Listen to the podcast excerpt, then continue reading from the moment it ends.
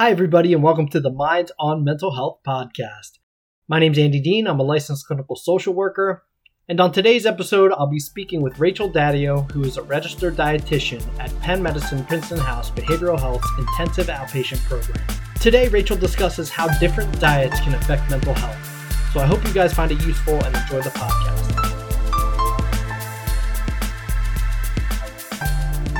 I don't know why you saying that sparked this in me. It's just kind of a curiosity that that I have. I'm going to take us in in a definitely a different direction right now, so we can go as far with this as we want to, or we cannot go into it at all. But I'm going to throw this out there, and we'll see where it takes us.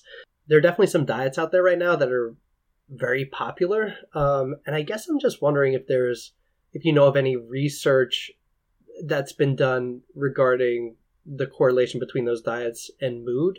Um, so I'm thinking of like the keto diet. I know some people are really into the. Um, I've heard of the carnivore diet recently, which is like nothing but meat, and obviously veganism is is a big thing right now. Vegetarianism, like, have there been studies done about how these specific diets impact mood?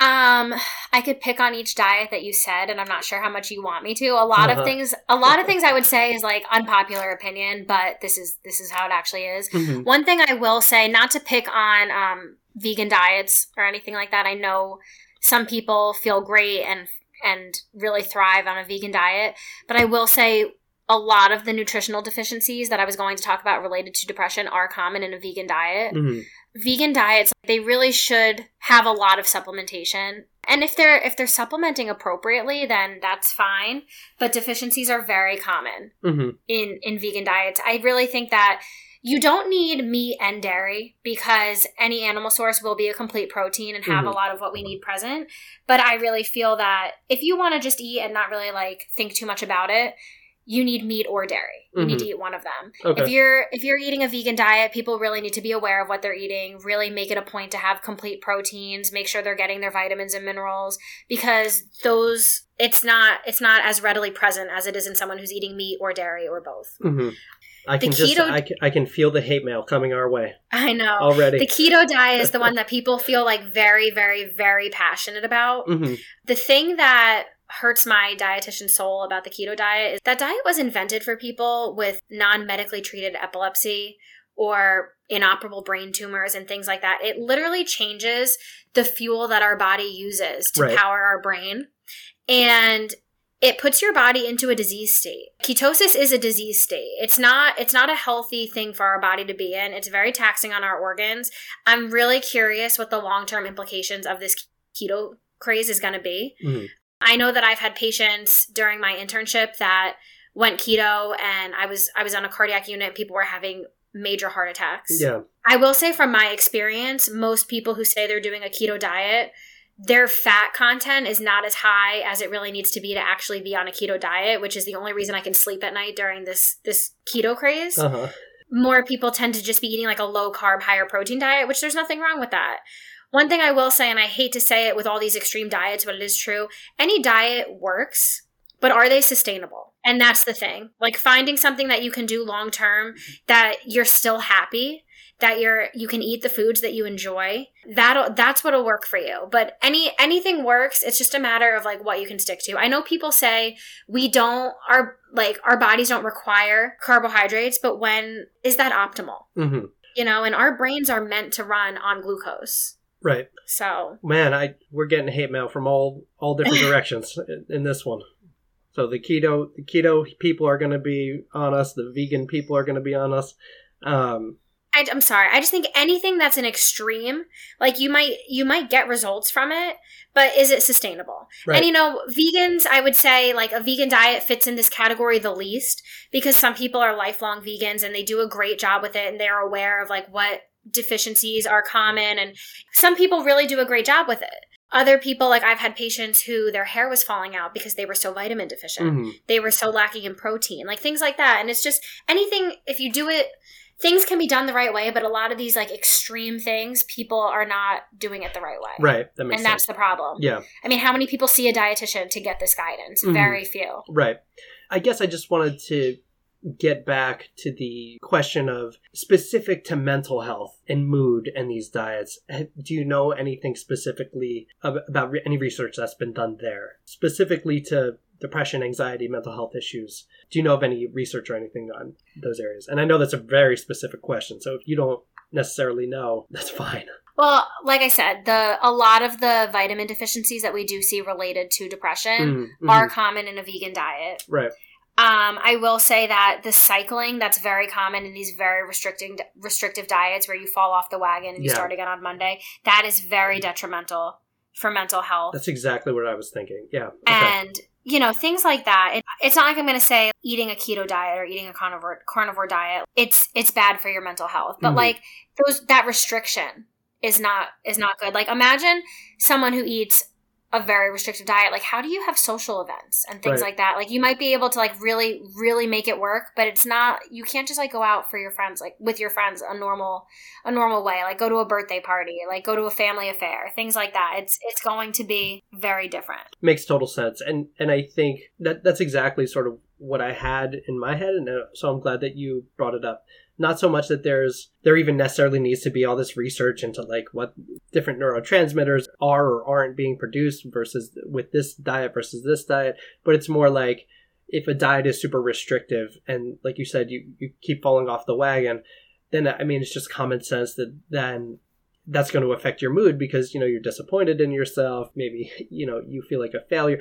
All the things that typically come up when people can't maintain a diet and that's just not good for you for your mental health for obvious reasons. Right. And I will I'll take this a step further. I'm not sure if you've heard of the term orthorexia. It's a new eating disorder where it's not necessarily in the way we think of eating disorders where it's like someone starving themselves, someone maybe um, purging, someone mm-hmm. binge eating, things like that. But it's an unhealthy focus on eating in what is considered a healthy way to the point where it's disrupting your normal functioning your normal day-to-day mm-hmm. functioning mm-hmm. and it's it's a diagnosed problem that people are experiencing because they get so i'm going to use the word obsessed mm-hmm. with eating a certain way to the point where it's affecting their day-to-day life so it's one thing if someone wants to be healthy or like you know even if someone wants to lose weight if someone's experiencing a health issue and they're really focusing on cleaning up their eating but to become so obsessed with it that you can't function day to day because this is your number one priority that is that's obviously where it becomes a problem. Right. And again, I mean, so much of what we're talking about is going back to like this moderation idea. And here it's the same thing. It's like, yeah, you want to eat as many healthy foods as you can, but also you want to just eat foods that you like to eat once in a while. And here it's the same kind of thing. Like, yeah, you want to try to eat healthy foods and try to make good decisions for your body, but at the same time, we don't want it to become obsessive. We don't want it to become something that we're an idea that we're completely like taken over by. Right, exactly. And we want to be healthy, but we also don't want it to be what we live every day around. Mm-hmm. I'm telling you to think about what you eat more, but the purpose of that is to think less. Like eat when you're hungry, stop when you're full, eat mm-hmm. what you want to eat. These quote unquote like bad foods or these these restricted foods that people often don't allow themselves to eat like in the long run Right, like bacon, like cookies, like ice cream. Someone got famous. They wrote about, I can't remember their name, but they wrote about the cookie dough diet, mm. where she just decided, like, she always craved cookie dough and craved cookie dough and craved cookie dough to the point where eventually she'd cave and eat an entire sleeve of cookie dough. And this would happen regularly, like in a cycle.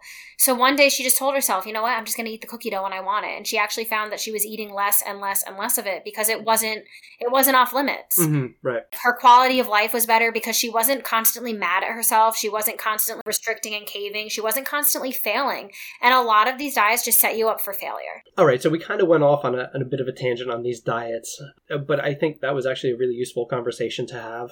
I think one thing that I heard you say before is that, you know, people have a tendency to think that mental health issues are just kind of something that happen in your head, but really there's an organic component to it. And I guess I'm wondering if you can just elaborate on that a little bit.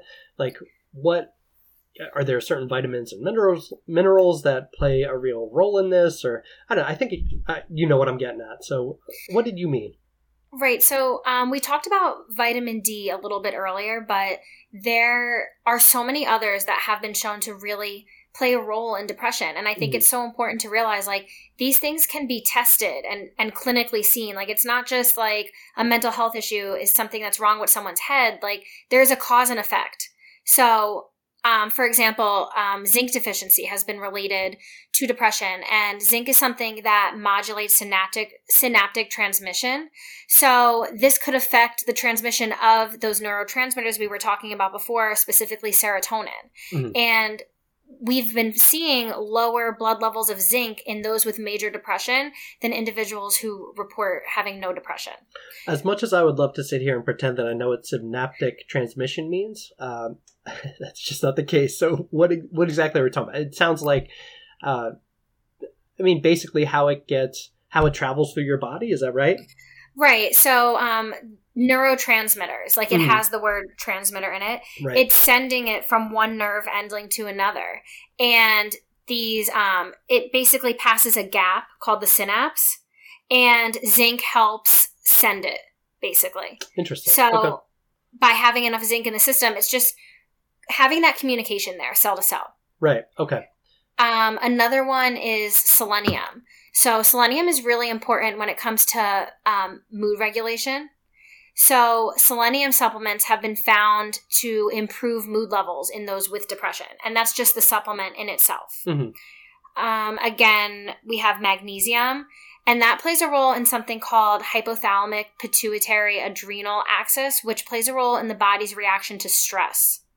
So, magnesium is important for mood and emotional regulation. Mm-hmm. So, these are all things that again like being deficient in any of these minerals is not is not a positive thing anyway there's no reason right.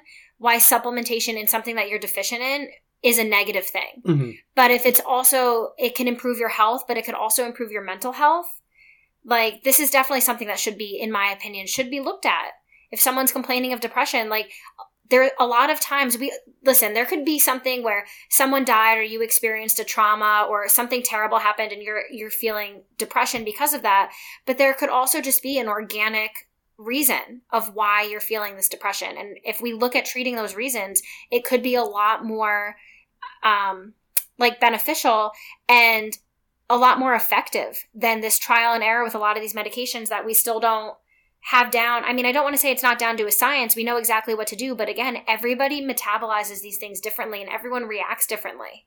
Totally. Um, yeah, I think something I heard once was that, you know, if you're noticing a true a true change in your mental health, it's great. A great place to start is just with your kind of your physical health and going to the doctor and getting some blood work done to see if you are deficient in any of these things. Um, and then if you start supplementing with that and that's not or trying to get more foods in your diet that have these things in them and that's not really helping well then maybe you can look into medications and, and other things. Um, but like you said there, there's real no there's really no downside to trying to get more of these things into your diet uh, for your mental health or your physical health if you're deficient in them. There's just not. Right. And once again too um, these these deficiencies addressing them can also improve the effectiveness of antidepressants. Right. So it's not it's not a one or the other thing. You could you could use it together to have a better reaction as well. Makes total sense. But I guess if we can just bring it back to sort of general considerations that you have or that you bring up with clients in terms of nutrition and their mental health, what are some other things that generally come up when we're talking about nutrition and mental health? I would say another problem that I see very often is people either restricting and not eating very often throughout the day or literally just being too busy to eat for seven, eight hours. And, you know, those blood sugar drops can absolutely have an effect on your, not only your mood at the time, but it also has an effect on your I don't want to say self control, but then it gets to the point where you're ravenously hungry and people Absolutely. tend to Right, like they tend to just eat and one like not even not even kind of absorb what they ate. They look down and their food is gone and kind of didn't even realize what they just did. Mm-hmm. But they, you know, people tend to overeat at that point and then they tend to not feel well afterwards and it just causes this very negative cycle. You know, people are constantly, not that weight is the number one thing in the world, but that's a big problem. You know, you think not eating is actually helpful to your weight, but it has this rebound effect where it actually is very detrimental. It's detrimental for our, our hunger hormones like our insulin and glucagon. It's detrimental for our blood sugar, our moods overall. And so I would say another very common problem that I have with people is people really shouldn't go more than three to four hours without eating. And, you know, even if it's just a little snack, like you mm-hmm. keep a bar in your car, like something, or like a protein shake from the fridge, like just, just anything, like just something to keep, to keep your body going mm-hmm. instead of having those long gaps. So again, I mean, just throwing this disclaimer out there because I, I know mm-hmm. this is also how you feel. Like we realize how hard this is to do sometimes, but just in general, skipping meals is not ideal because it does have, like you said, it has you have those blood sugar drops, and then obviously that that affects your mood. Is that basically what you're saying? Right, and again, like sometimes it's intentional and sometimes it's literally just you're busy. Right. But I just think planning ahead could be very helpful. So like um, if you have like a briefcase or a purse, like throw a couple bars in there. Like mm. keep some keep something in your desk at work. Keep a couple things in the glove box in your car. Mm-hmm. Just something to grab and go. Everything doesn't have to be like a sit down, big think about event. You know. So I guess I'm curious from a dietitian standpoint, from your standpoint, what do you think about intermittent fasting? Because that's also something that's sort of out there a lot right now. Uh, and basically, the whole point of that is to not eat for 12 hours I think is it twelve hours? Some people do twelve, some people do sixteen, but it would be like you know you have your last meal of the day at five o'clock, and then you don't eat again until the next day at you know nine a.m. or ten a.m. or whatever. How do you feel about that? That's sort of I find that that's out there more in like the pop culture world. So when it comes to intermittent fasting, it's been studied very extensively and controlled for a lot of outside factors besides the actual eating window.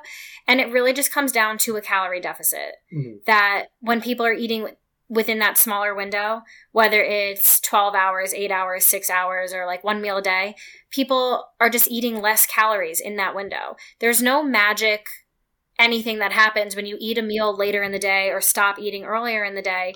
It's just you're eating less calories in the day. And honestly, that's what every diet comes down to. Even the keto diet, when they're eating high fat, like it comes down to eating less calories in the day, mm-hmm. eating below your maintenance level of calories, which will reduce your weight.